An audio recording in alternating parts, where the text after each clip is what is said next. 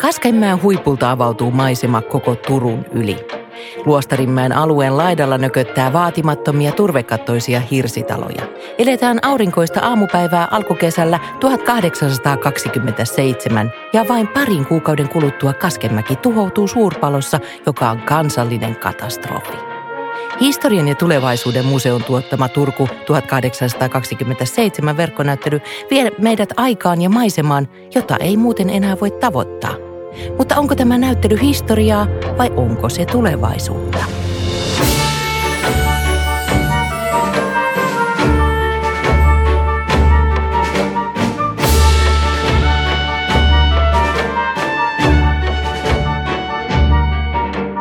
Tämä on meidän aikanamme Museoliiton podcast museoista ja niiden vastauksista aikamme suuriin kysymyksiin. Minä olen Miisa Pulkkinen ja johdatan teidät näihin keskusteluihin. Tässä jaksossa kurkistetaan tulevaisuuksiin ja siihen, kuinka museot voivat ennakoida tulevaa ja lisätä meidän kaikkien ymmärrystä tulevaisuuksista. Aiheesta ovat keskustelemassa Turun historian ja tulevaisuuden museon hankepäällikkö Joanna Kurt. Tervetuloa. Kiitoksia, mukava olla täällä. Ja mukana on Sitrasta myös tulevaisuusasiantuntija Mikko Duuva. Tervetuloa. Terve.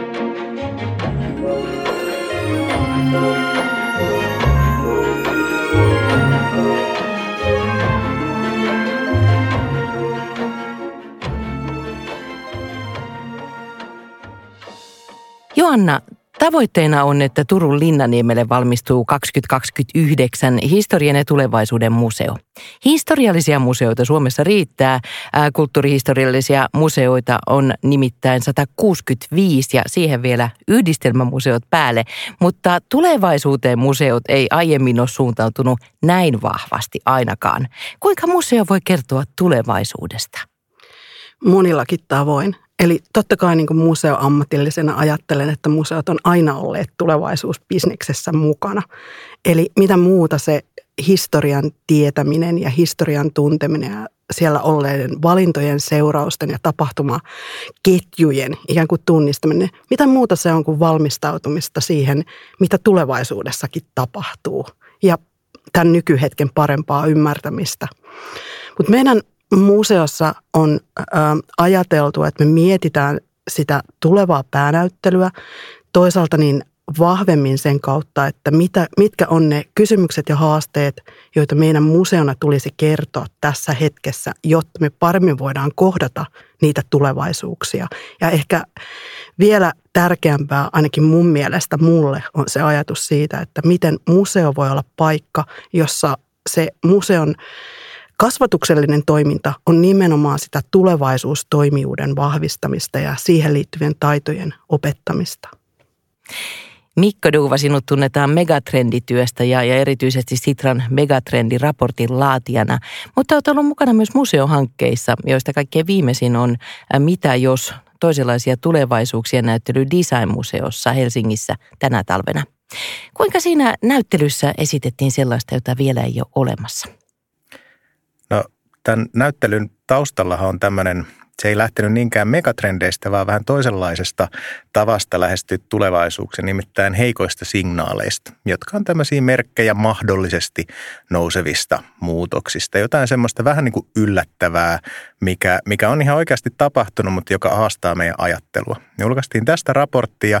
Sen raportin pohjalta siinä raportissa oli tämmöisiä tulevaisuustarinoita, joilla oli pyritty niin kuin hahmottamaan sitä, että mitä se niin kuin yllättävämpi tulevaisuus voisi olla. Näitä tulevaisuustarinoita me niin kuin kolmessa työpajassa pohdittiin eri, eri tota, osallistujien kesken, että, että, että no minkälaista tämä niin kuin tulevaisuus näissä tarinoissa olisi, minkälaisia ilmentymiä siitä voisi olla, esineitä tai jotain muita. Ja näitä sitten ideoitiin ja työstettiin. Näissä työpajoissa oli osa, äh, mukana myös äh, tota, taiteilijoita ja muotoilijoita, jotka sitten lopulta teki nämä niin kuin näyttelyn teokset. Eli, eli he sai sieltä niin kuin inspiraatioita, joskus se on aika selkeästikin, että se on tullut tuosta ja joskus he on sitten taas niin kuin muokannut sitä vielä paljon paljon tota, ää, eteenpäin. Mutta he myös itse sitten teki niin kuin tällaisia uusia, mitä jos tarinoita, jolla, eli, eli siinä on sekä se ikään kuin teos, se niin kuin fyysinen ilmentymä jostain tulevaisuudesta, mutta myös se niin kuin tarina, että, että joka kertoo tällaista toisenlaista tulevaisuudesta. Ja tällaisella, niin kuin, että, että kuvitteluahan se pitkälti on, mutta se on aika niin kuin tämmöinen järjestelmällinen kuvitteluprosessi ollut. Onko museon ö, yksi valtti tulevaisuus- ja ennakointityössä se, että se voi konkretisoida näitä skenaarioita ja, ja raporttien tuloksia ja, ja erilaisia aivotuksia?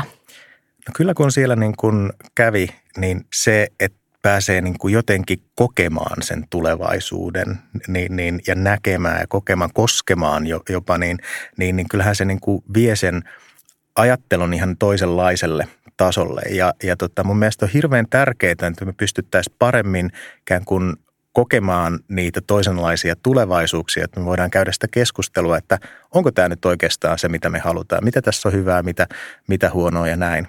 Tuossa samaisessa näyttelyssä myös tuotiin esille tällaisia ikään kuin vanhoja design-esineitä, esimerkiksi muovipussi. Ja sitten niin kuin, äh, kysyttiin, että no mitä jos muovia ei olisi ollenkaan keksitty? Minkälaisessa maailmassa me elettäisiin nyt?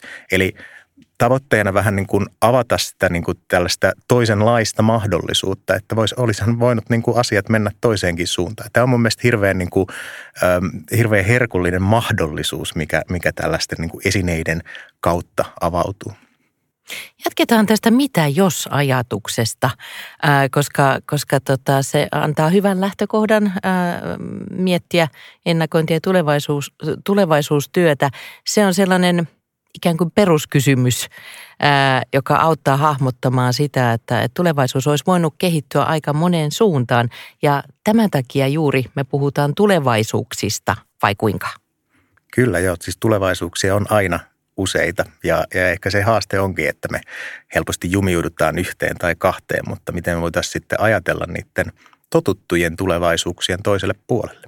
Ja täytyy sanoa, että mun mielestä on ollut myös kiinnostavaa, miten viime vuosien aikana on alettu puhumaan myös monista historioista ja ymmärtämään myös sen niin kuin historioiden ikään kuin rinnakkaiset monenlaiset todellisuudet, jotka on, ovat olleet. Ja sehän on myös tulkintaa ja mielikuvitusta, kun me katsotaan historiaan. Entäpä voidaanko ajatella, että on myös monia nykyisyyksiä? Varmasti. Kyllä me sitä niin kuin vahvasti nähdään. Sinänsä niin kuin nämä ikään kuin muutokset, mitä, mitä niin kuin tällä hetkellä tapahtuu, niin kyllä ne on meille kaikille yhteisiä.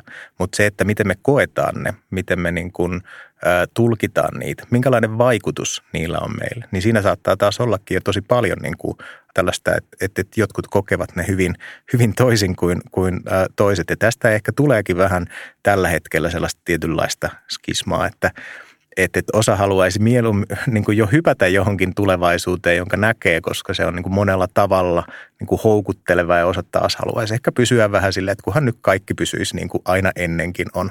Paitsi, että siis, aina, siis ainahan on asiat muuttuneet. Että, että, ja tämäkin on mun mielestä hirveän tärkeä ikään kuin, että katsoa sinne historiaa havaita, että no, niin kuin aika paljon on niin kuin jo tapahtunut. Ja asiasta on selvitty ja löydetty niitä ratkaisuja. Että ehkä se historian katsominen myös tuo tulevaisuustoivoa, mikä tähän aikaan on aika tärkeä asia. Puhutaan vähän ennakoinnin menetelmistä. Tässä on mainittu jo megatrendit, jotka Suomessa tunnetaan pitkälti Sitran megatrendiraporttien ansioista.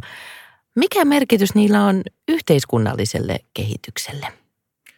No tämmöinen megatrendiraportti tai trendien tarkastelu ylipäänsä, niin, niin, niin kyllä se niin kuin luo sitä pohjaa sille yhteiselle keskustelulle.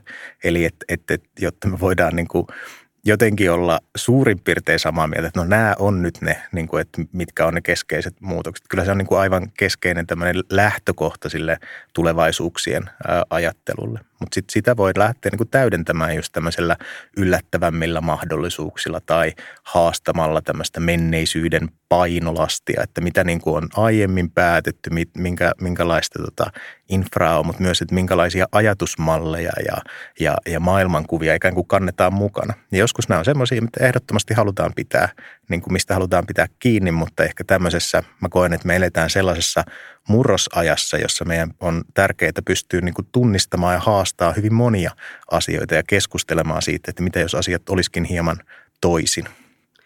Mun on pakko sanoa, että koska me ollaan historia- ja tulevaisuuden museon hankkeessa kokeiltu erilaisia menetelmiä, metodeita ja esimerkiksi viime syksynä osallistuttiin tähän FinSites ennakointiakatemiaan, foorumiin. Ja tota, siinähän on varmaan Mikko sun kädenjälkeä tämä Inajatullahin kolmioita hyödyntävä keskustelumetodi. Ja me jumituttiin omassa keskustelussa hyvin pitkäksi aikaa siihen, että keskusteluun osallistujat kritisoi sitä menneisyyden painolasti termiä, vaikka yritti päästä sen yli, että nyt, nyt tämä on niin metodia, ajatellaan tämän näkökulman kautta. Eli tavallaan niin kuin meille museossa ehkä myös on tärkeää tunnistaa ne menneisyyden vahvuudet ja sellaiset ehkä, jotka pitäisi kantaa tästä nykyisyydestä myös niihin tulevaisuuksiin, joita pitäisi enemmän varmaan hyödyntää nimenomaan vahvuuksina. Mutta sä itse asiassa viittasit tähän samaan, että ei se menneisyys aina ole se painolasti, mutta se Joo, on se hyvä on, miettiä. Se on juuri hy, hyvä niin kuin miettiä, että mitkä on sellaisia ikään kuin, ähm, mistä voidaan, voidaan ammentaa ja mitä halutaan vaalia – ja sitten useasti meillä on ehkä semmoista, että me niin kuin tällä hetkellä pidetään niin kuin kiinni jostain, mikä, mikä niin kuin kuvitellaan, että on niin kuin aina ollut näin. Mutta sitten kun me katsotaan vähän pidemmälle menneisyyteen, niin no eihän tämä nyt olekaan aina ollut näin. Että meillä on myös, sitä voisi niin kuin kuvata, kuvailla myös nykyhetken painolastiksi ja sellaiseksi tietynlaiseksi historiattomuudeksi, joka kyllä niin kuin vaivaa paljon tulevaisuusajattelua mm. myös. Palaan vielä megatrendeihin sen verran, että, että, kysyn niiden merkityksestä museotyön kannalta. onko ne niin suuria kysymyksiä, että niitä museoiden on aivan välttämätöntä käsitellä? välttämätöntä kyllä, mutta myöskin aika luonnollista. että museot on kiinni tässä päivässä ja heijastelee omalla toiminnallaan sitä ympäröivää yhteiskuntaa ja sen tapahtumia ja, ja ilmiöitä. Eli totta kai, että megatrendeissä niin ekologinen jälleenrakentaminen koskettaa meitä kaikkia. Ja kaikki museot Suomessa jollakin lailla miettii omaa suhtautumistaan sekä toiminnan että sisältötarjonnan osalta näihin kysymyksiin. Ja samalla lailla niin nämä muut megatrendit on sellaiset, että tavalla tai toisella ne heijastuu sinne museoiden ihan arkitoimintaan, sisältötarjonnan ohjelmiston suunnitteluun. Ja hyvä niin, ja niin pitääkin olla, että kuitenkin museot on aina siinä omassa ajassaan, omassa yhteiskunnassaan. Entä kuinka sitten tulevaisuustyön äh, muut menetelmät tai käsitteet, kuinka ne soveltuu museoiden työhön? Mun mielestä todella hyvin, että jos mä ajattelen, että kirjastot on pitkään olleet tällaisen demokratiakasvatuksen paikkoja ja, ja niin kuin vahvoja sellaisia – demokratiaan liittyvien työkalujen ja, ja, ja verkon digitaalisuuden käytön, medialukutaidon opettamisen paikkoja, niin mä jotenkin koen, että museoille taas tulee luontevasti tämä tulevaisuustaito, ikään kuin toimintakenttä. Ja se on ehkä sellaista työtä, että museot on mun mielestä aloittaneet sitä tekemään ja siinä on hyviä projekteja ja hankkeita ja se on, se on varmaan sellaista, jota meidän yleisötyön ammattilaiset – ottaa yhä enemmän käyttöön. Ja sillä on taatusti tilausta, että ihmiset haluaa niin kuin käsitellä niitä tässä hetkessä mietityttäviä ja ehkä ahdistuttavia aiheita tavoilla, jotka on rakentavia. Ja museot on hyviä paikkoja tähän. Puhutaan vähän toisesta, myös turkulaisesta hankkeesta, jossa Sitrakin oli, oli mukana. Eli Dynamo-hankkeesta, jonka koko nimi oli Dynaaminen museo ja tulevaisuusperintö verstas ekologisen jälleenrakentamisen työkaluiksi. Hieno nimi. Öö, millainen on dynaaminen museo? No jos pyrkii olemaan vähän, vähän niin kuin, ei noin hienojen nimien tasolla, vaan ihan, ihan siinä, että no mitä se nyt niin kuin käytännössä on, niin, niin käytännössä se on sitä, että, että ollaan niin kuin vahvasti vuorovaikutuksessa ihmisten kanssa. Mietitään ikään kuin, juuri niin kuin tässä äsken, äsken tuli, että, että mietitään sitä, sitä tota, että mikä on niin kuin museon rooli osana sitä yhteiskunnallista keskustelua.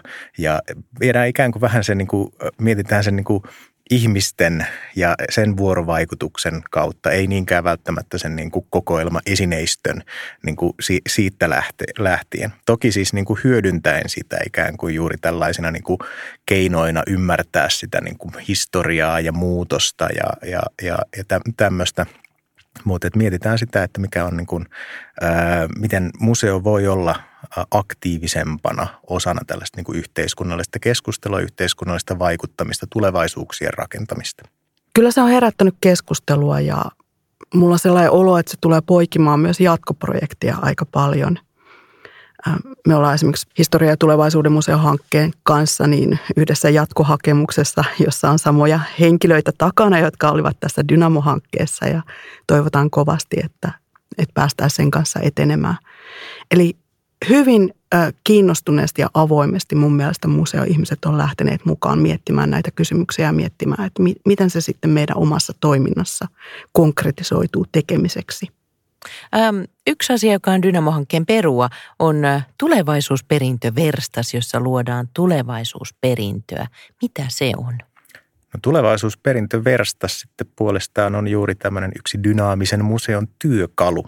Eli siinä oikeastaan tehdään vähän tämmöinen tietynlainen niin kuin aikamatka. Eli pohditaan tulevaisuutta, mutta pohditaankin sitä menneisyyden kautta. Että mietitään, että, että, että ja, ja jälleen hyödyntäen siis niin kuin kokoelmaesineistöä tai, tai muuta, että tehdään niin kuin matka sinne menneeseen ja mietitään, että, että minkälaisia toimintamalleja on, on ollut ja näin. Ja sitten hypätään sieltä taas tulevaisuuteen ja päästään ehkä paremmin kiinni siihen niin kuin myös tulevaisuuden niin kuin ihan elettyyn elämään ja niihin niin kuin toimintamalleihin. Ja silloin me voidaan miettiä, tulevaisuusperintö taas puolestaan silloin on niin kuin sitä just se ikään kuin – esineistön ja aineettoman niin kuin, toiminnan, että mitä kaikkea me halutaan ottaa just mukaan ja mitä me halutaan vaalia ja, ja mikä on niin kuin, sellaista niin kuin, tulevaisuuden rakentamisen kannalta aivan niin kuin keskeistä ää, ajattelua, toimintaa, esineistöä, täm, tämmöistä, niin se on niin kuin,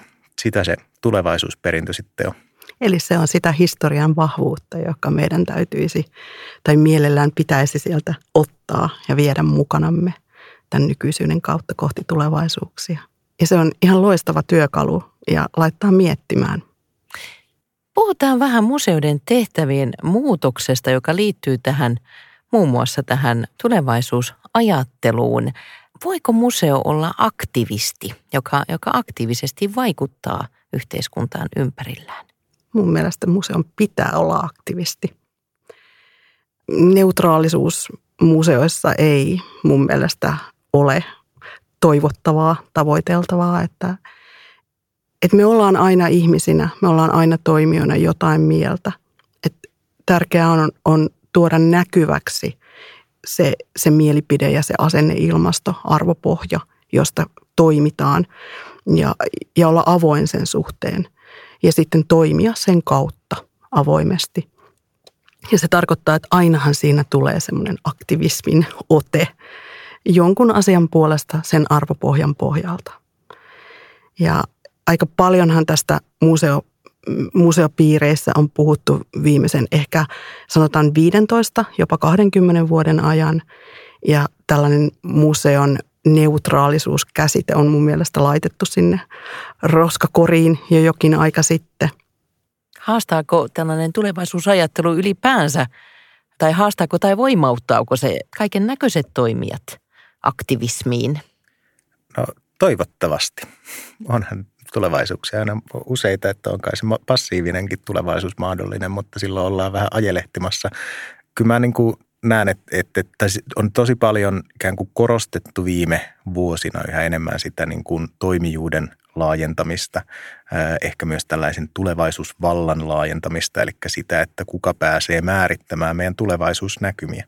Jos ajatellaan, että me ollaan jonkinnäköisen aika suurten niin kuin murrosten siirtymien ajassa, jossa niin kuin monet meidän yhteiskunnan järjestelmät pitää niin kuin pohtia uudestaan, niin onhan sen aivan niin kuin todella tärkeää demokratian kannalta, että mahdollisimman monet äänet tulee tällaisessa tilanteessa, tällaisessa ajanhetkessä kuulluksi.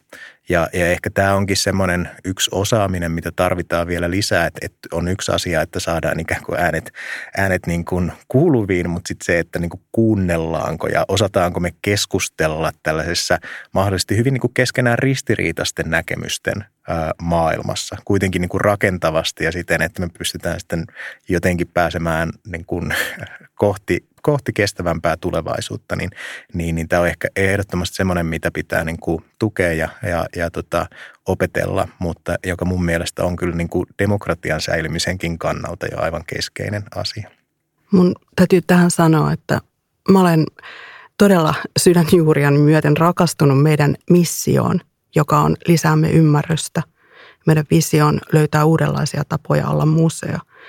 Ja varsinkin se missio, joka totta kai niin kuin isona toiminta-ajatuksena ohjaa kaikkea tekemistä, niin on nimenomaan sitä dialogista vuorovaikutusta ja sen yhteisen jaetun ymmärryksen ja toisten näkemyksen ymmärrysten lisäämistä. Eli just sitä, mistä Mikko sä puhuit äsken. Museo on kuitenkin ollut, ollut tietynlainen portinvartija myös siinä mielessä, että, että museo on tällainen objektiivisen tiedon tyyssi ja, ja, ja, ja niin kuin, museossa tehdään paljon tutkimustyötä, jo, jolla on sitten niin kuin tieteen, tieteelliset kriteerit ja, ja, ja niin kuin traditiot. Kuinka tällainen aktiivisempi yhteiskunnallinen rooli haastaa sitä, niitä periaatteita ja, ja ajatusta siitä, että, että museossa – museossa on se objektiivinen totuus kenties?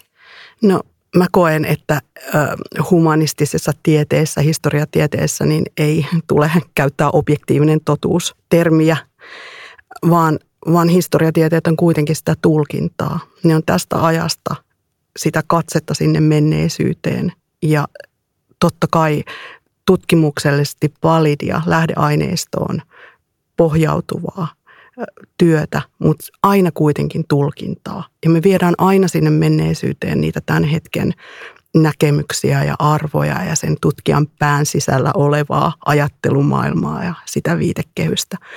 Eli objektiivista se ei ole, eikä ole koskaan ollutkaan. Ja se on ehkä hyvä asia museossa tällä hetkellä, että on ymmärretty se, että me emme ole mitään ainoan tiedon tarjoajia tai jollakin lailla sen totuuden kertojia saarnaajia muille, vaan me ollaan osa sitä historian tulkinnan dialogia, sitä, sitä keskustelua, me tuodaan sitä omaa tutkimukseen perustuvaa asiantuntemuksellista näkemystä siitä menneisyyden tarinoista ja ihmiskohtaloista, tapahtumista – mutta olemme osa laajempaa keskustelua ja, ja se tulkinta sinne menneisyyteen katsoessa niin kuitenkin aina elää ja tulee uusia ääniä ja monimuotoisuutta siihen tarinoihin.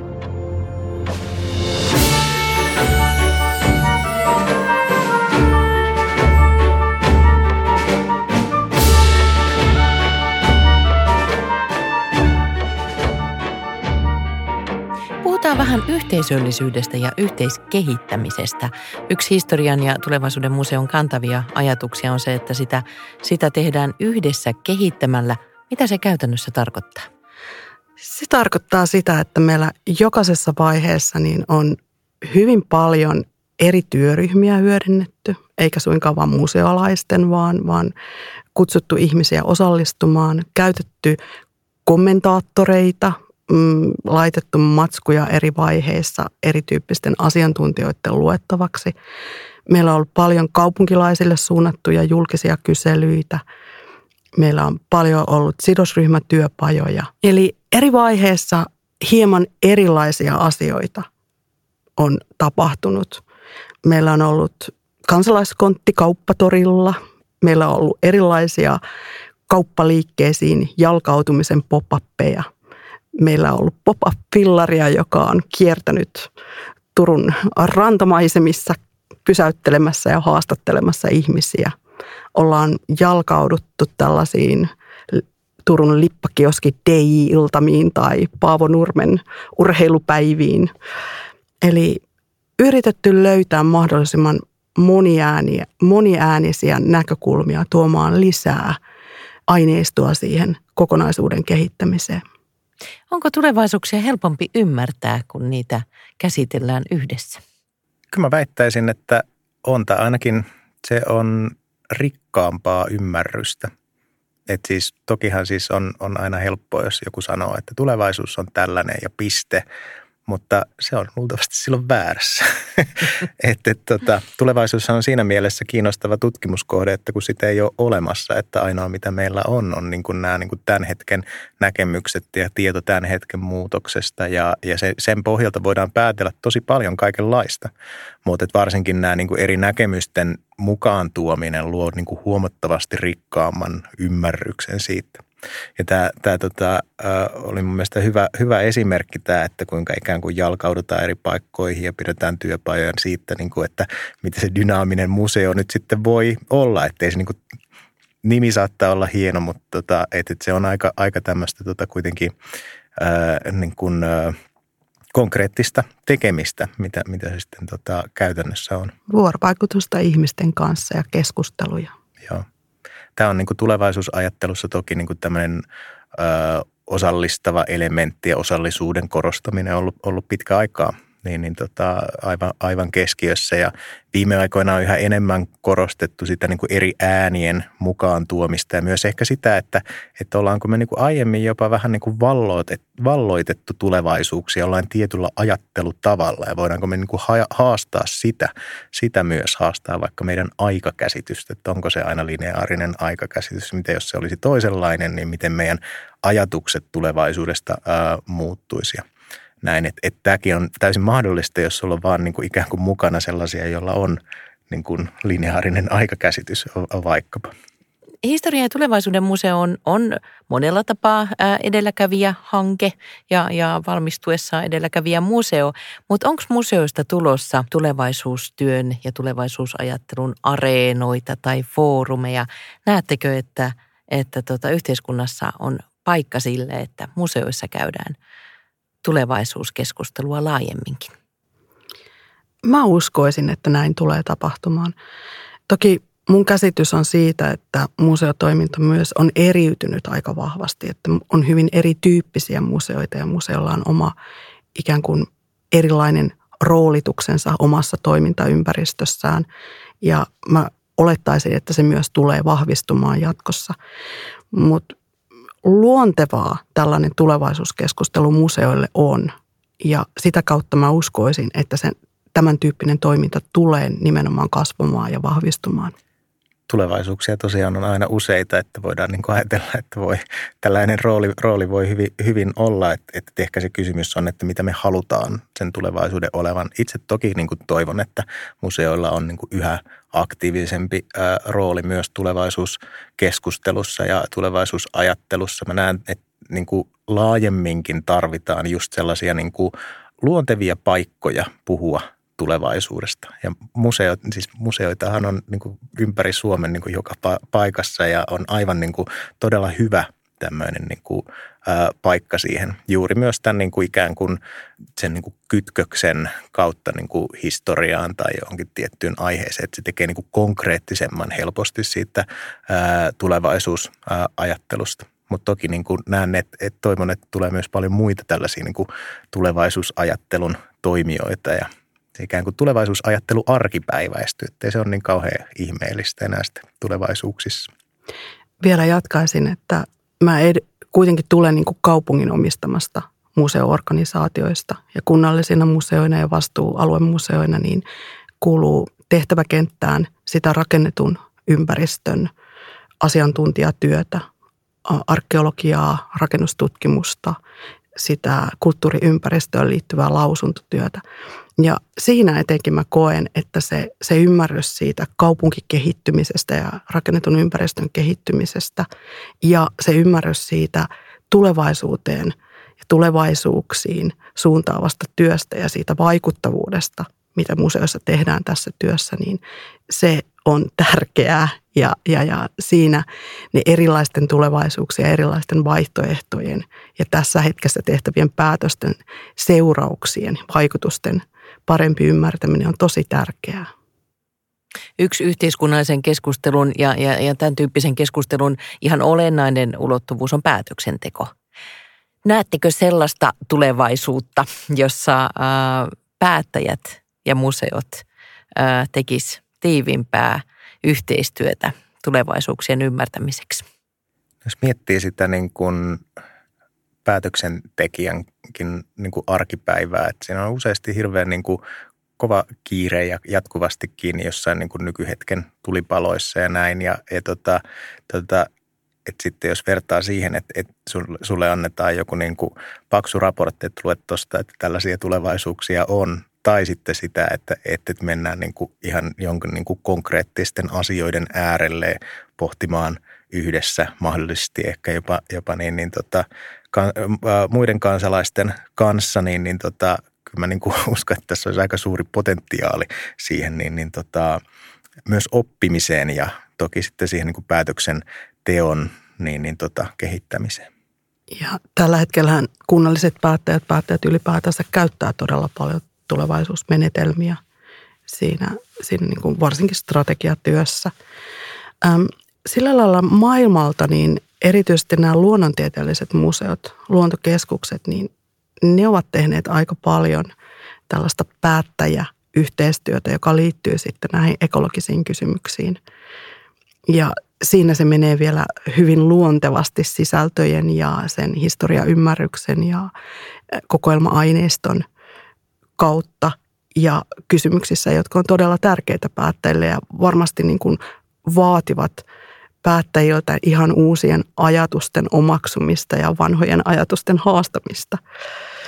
Ja se on ehkä, jos mä ajattelen, että miten museot ja päättäjät toimii yhdessä, niin, niin kysymys on siitä, että löydetään niitä yhteisiä kysymyksiä, joista halutaan keskustella, joihin päättäjät myös katsovat, että heillä on intressejä antaa sitä omaa aikaansa museoiden kanssa käytävää tulevaisuuskeskustelua. Tämä on ehkä tärkeää just, että se ei niin kuin saa olla sellaista tois, täysin niin kuin irrallista asiaa, että vaan pitää niin kuin johonkin ihan oikeaan, oikeaan tota, liittyä, koska silloin se niin kuin tuntuu, tuntuu relevantilta ja silloin sillä voi olla jotain niin kuin vaikuttavuutta. Peruutetaan tässä kohtaa tulevaisuuksista historiaan. Palataan sinne Kaskenmäelle ja Turkuun vuoteen 1827. Se on siis verkkonäyttely, joka on esillä muun muassa Digimuseo-palvelussa katsottavissa, ehkä voisi sanoa, että koettavissa, koska se tarjoaa meille jotain sellaista, mitä, mitä ei enää muuten voi nähdä. Ähm, kuinka suuri merkitys museoiden tulevaisuuksissa on, on sillä, että teknologia mahdollistaa tällaisia elämyksiä? Hyvinkin suuri.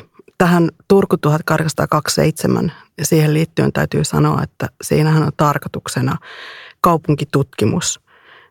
Se, että me tehdään parempaa tutkimusta siitä, miltä kaupunki on näyttänyt ennen Turun paloa. Ja normaalisti tutkimus saa ulkomuodon kirjana, julkaisuna, tämän tyyppisinä niin kuin perinteisempänä tai näyttelynä meillä se tutkimus saa mm, sen, sen ulkoasunsa 3D-mallina, joka on digitaalista muovailuvahaa, josta pystyy tekemään esimerkiksi tällaisia 360 näyttelykokonaisuuksia, jotka esimerkiksi digimuseossa on esillä. Mutta meillä myös tulee, on, on juuri viety Sketchfabiin Turun kortteleittain 3D-malleja, joista sitten voi rakentaa oman versionsa 1800-luvun alkupuolella olen suomalaisesta kaupungista. Eli, eli siinä mielessä ää, mä sanoisin, että kun näyttelyjä tehdään, niin siinähän täytyy käsikirjoittaa tunteita, täytyy käsikirjoittaa totta kai sitä sisältöä, sitä mitä halutaan viestiä, mitä halutaan kertoa. Ja sitten täytyy käsikirjoittaa sitä kokemusta. Eli näyttely, joka on pelkkää jollakin lailla digitaalista ilotulituskokemusta, ei välttämättä jätä hyvää muistijälkeä eikä saavuta sen kokijan päässä sitä museon toivomaa lopputulosta ja sellaisia aha-elämyksiä.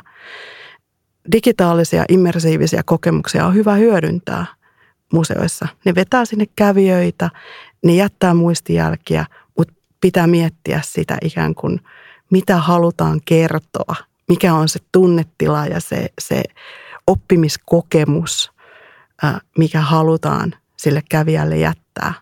Digitaalisuus siis hyvä keino, immersiiviset kokemukset toivottavaa, mutta se sanoma on se tärkein. Täsmälleen samaa mieltä, että sehän on niin tämmöinen työkalu muiden, muiden tota joukossa ja, ja tota, mä koen, että se niin kuin tärkeä asia on just se, että miten varsinkin ehkä tulevaisuuksien suhteen, miksei menneisyydenkin suhteen, miten tuodaan se niin kuin koettavaksi ja, ja tota, siten ikään kuin luodaan muistoja niin, niin kuin jostain menne, menneisyydestä, mutta myös se, ehkä se, että niin kuin mahdollisista tulevaisuuksista. Mm. Ja silloin me ollaan jälleen niin kuin paremmalla pohjalla keskustelemaan tulevaisuuksista. Ja mä ainakin itse koen, että semmoinen historiallinen empatia on todella toivottavaa. Ja digitaalisuus kuitenkin tarjoaa sellaisia hyviä työkaluja tehdä sitä tarttumapintaa siihen, että kuka mä olen tässä ajassa museokävijänä ja miten mä pääsen jotenkin kiinni siihen historiassa tapahtuneisiin elämänkohtaloihin ja kokemusmaailmaan. Että mä pystyn löytämään sen empatian sinne menneeseen. Ja se on mun mielestä tärkeää, koska se lisää sitten empatiaa tätä nykyistä ihmisten joukkoa kohtaan lisää sitä keskustelujen mahdollisuutta ja muiden kuuntelua – ja sitä kautta niin auttaa rakentaa parempia tulevaisuuksia. Nyt on tullut aika kiittää tästä hyvästä keskustelusta ja äm, sitä ennen pyydän teiltä vielä mentaalista tallennusta tähän meidän aikanamme podcastin kokoelmaan. Yksi museoiden tärkeistä tehtävistä on kulttuuri- ja luonnonperinnön sekä taiteen tallentaminen. Nyt kun me ollaan puhuttu tulevaisuuksista ja tulevaisuusperinnöstä, niin kysyisin, että mitä te haluatte tallentaa kokoelmaan tästä aiheesta? Mä haluaisin ehkä tallentaa sellaisen niin kuin ajatuksen toisin olemisen mahdollisuudesta. Tämä on ehkä pikkusen tuntuu ehkä abstraktilta, mutta me ollaan paljon niin kuin puhut, tultu siihen niin kuin vähän, vähän eri, eri tulokulmista, toisenlaista historioista, monista tulevaisuuksista, eri, eri näkökulmista ja siitä, että tulevaisuus voi olla aika niin kuin radikaalistikin äm, ä, toisenlainen, mutta että tämä niin kuin ajatuksena se toisin olemisen mahdollisuus on aivan niin kuin keskeinen siinä, että me pystytään niin kuin ylipäänsä kuvittelemaan toisenlaisia tulevaisuuksia. Jos emme ikään kuin hyväksytä sitä, niin, niin tota, ei kauhean pitkälle päästä. Silloin me ollaan ikään kuin ikuisesti vangittuina nykyhetkeen. Mä mietin tätä tosi pitkään. Tämä, tämä oli niin hankala kysymys. Mä päädyin tällaiseen aikakapseli-ajatukseen, johon mä ajattelin, että pyydetään vaikkapa helsinkiläisen mm, lähiön isompaa koulua jotain tiettyä alakoulun luokkoastetta piirtämään, kirjoittamaan omat käsityksensä tulevaisuudesta sadan vuoden päähän. Ja taltioidaan ne aikakapseliin ja mennään sen saman kysymyksen kanssa johonkin vanhainkotiin palvelukeskukseen. Pyydetään sieltä samanlainen paketti. Ja sitten kolmantena niin otetaan chat GPT ja pyydetään sitä kirjoittamaan essee tästä tulevaisuuksista, museoiden roolista tulevaisuudesta ja sitten myös kuvittamaan se. Kiitos, hienoja, arvokkaita ää, talletuksia. Kiitos keskustelusta. Jos tämä keskustelu miellytti ja avasi ajatuksia, kannattaa toki laittaa meidän aikanamme seurantaan. Lisää museoiden vastauksia aikamme suuriin kysymyksiin on luvassa syksyllä, kun keskustelemme muun muassa ekososiaalisesta sivistyksestä. Siitä lisää meidän aikanamme.